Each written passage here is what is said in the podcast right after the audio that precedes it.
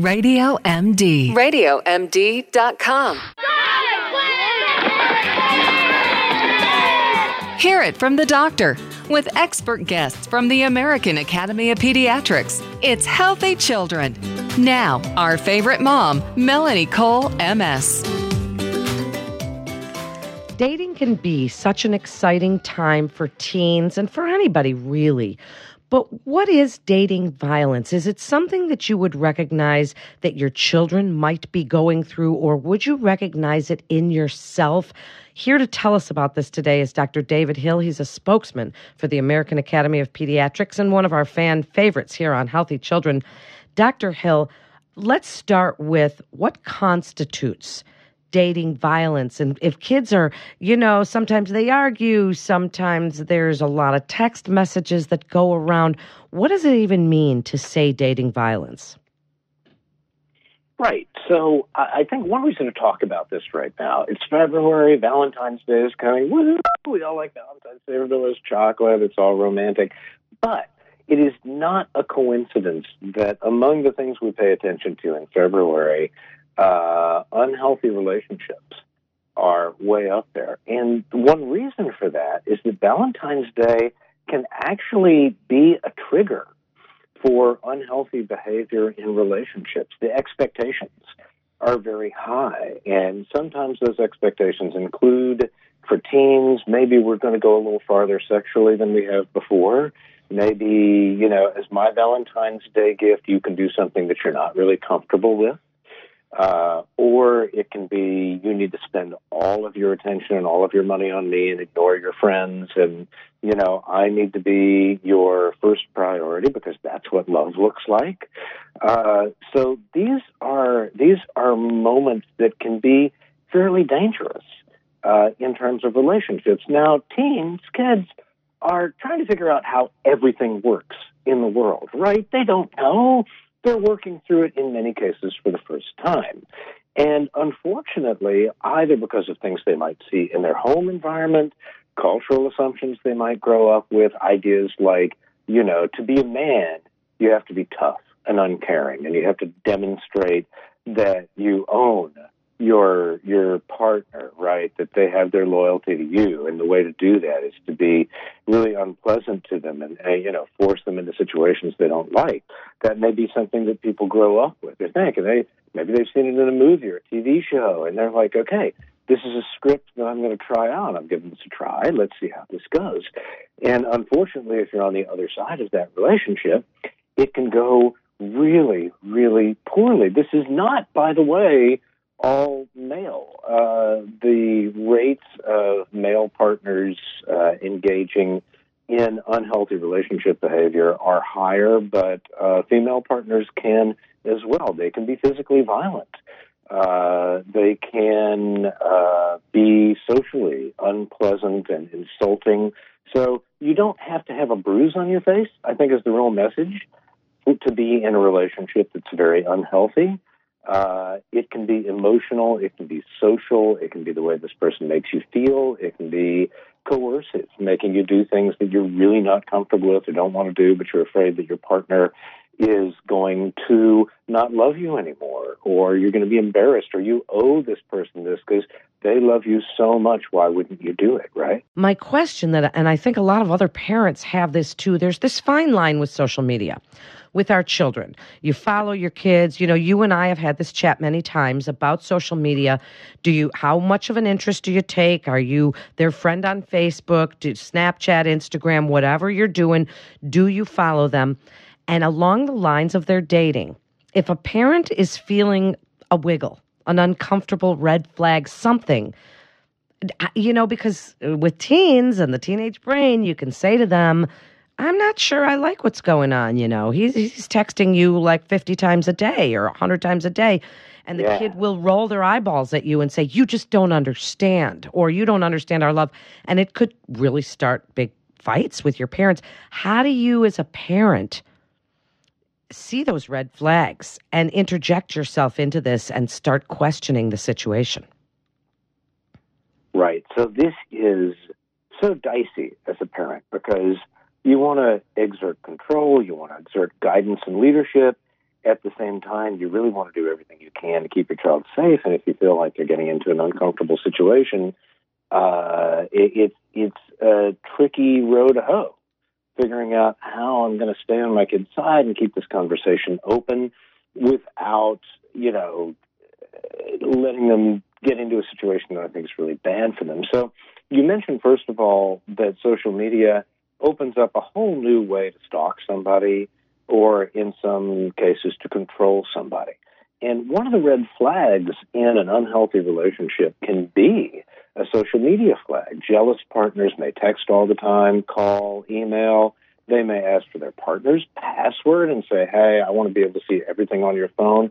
That degree of jealousy or stalking is frequently a red flag that a partner is excessively controlling. They don't want you to, they don't trust you to be anywhere else, do anything else, be with other people, even your friends. Uh, and of course, there can be cyberbullying. Uh, it is not unusual, unfortunately, that these relationships include sexting, right? The trading of sexually explicit images. And then once a partner has that, uh, that partner can use that as, uh, you know, sort of blackmail, right? Well, if you don't uh, do what I say, I'm going to show this image to everybody. I'm going to share it. I'm going to embarrass you. I'm going to send it to your parents, to your friends, to other people in the class. And so paying attention at least to how often your kids feel the need to to be engaged in social media. Hey, I see you on your phone a lot right now. Who are you talking to?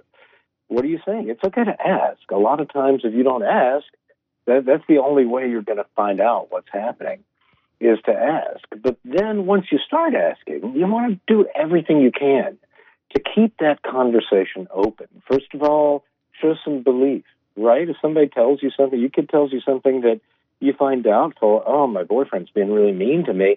Oh, but he seems like such a nice boy. He comes from a really good family. I really love his parents. You just shut the conversation down when you said that. You just said, I can't believe what you're telling me because I have yeah. this preconceived notion as to who this is.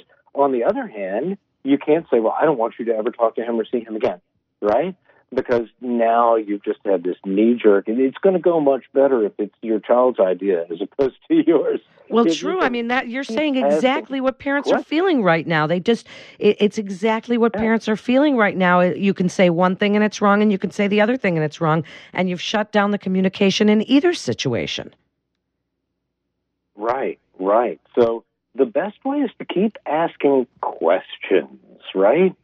Show belief and go, ah, so your boyfriend's texting you an awful lot. Why do you think that is? Oh, that's because he loves me so much.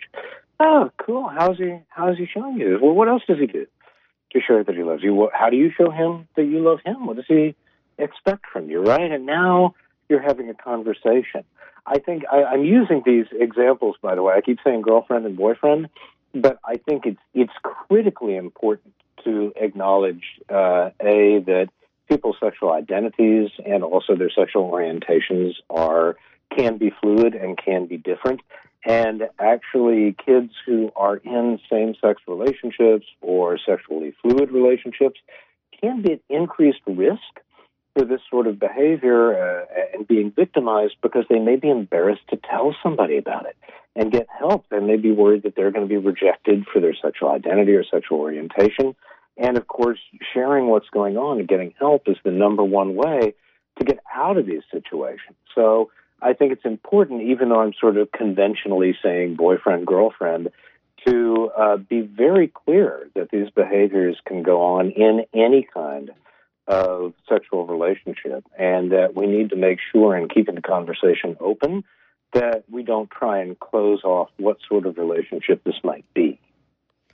I agree with you completely. And, and again, it comes back to that communication factor. So if your children trust you enough that they can tell you things that are going on, and you trust your children enough that you have that open line of communication, I think as a parent, you can ask those questions and you can spot those red flags.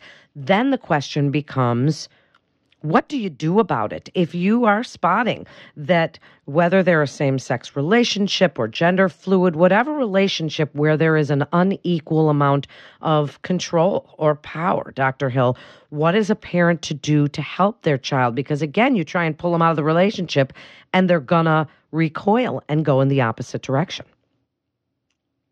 Right. So we talked about keeping the conversation open, number one. And yeah. I think as a parent personally, uh, it's so hard not to freak out when we're worried about our kids. My dad made me a promise when I was 16. He's also a pediatrician.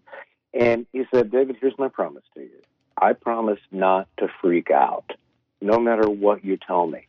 And that saved me so many potentially horrible situations to be able to go to my dad and say, you know, I'm not sure I'm doing the right thing here. Maybe I'm taking a risk. Please don't freak out. It's like, okay, I'm not freaking out. And I promised each of my kids that at the same time, you know what? Okay, here's what I can tell you. I'm not going to freak out. I'm going to try and guide you. Be willing to call in reinforcements quickly, right? We we are we think, okay, a parent I should be able to solve everything. There are counselors, there are faith leaders, there are teachers, there are psychologists. We don't have to do this alone. People who have these conversations all day, every day. And sometimes, by the way, those reinforcements may include law enforcement. I That's mean, true. if somebody, mm-hmm. uh, a kid is just has the same right to a restraining order as an adult does. If that person is being threatened or stalked or physically hurt, then you have the right to uh, keep this person away legally. Uh, of course, if you don't have your your kids' buy-in, that's going to get a lot harder. Uh, but if your kid says, "Yeah, you know what? I'm not comfortable with this. I'm being hurt, but I just don't know how to make it stop. I'm worried. I don't know. I'm worried he's going to hurt me more or hurt you."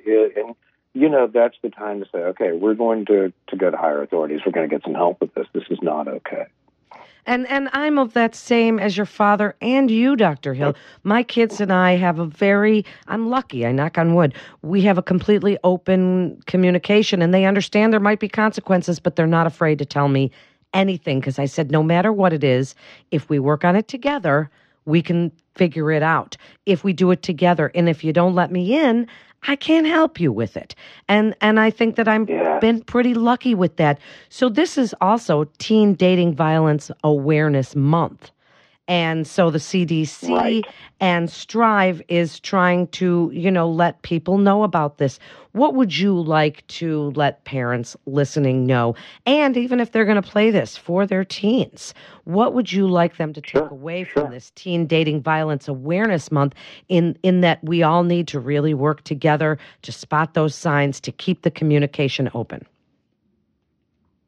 Absolutely. I think number one is to always be kind of watching and thinking. Uh, when we see our kids go through a major change, the grades fall off, they're not hanging out with their friends anymore, they're, you know, not participating in activities they used to enjoy. These can be red flags for any number of things. It can be, you know, drug use, it can be depression, it can be anxiety, it can be domestic partner violence. And asking is always number one. Hey, what's going on? Hey, it looks like, you know, why aren't you hanging out with your friend the way you used to?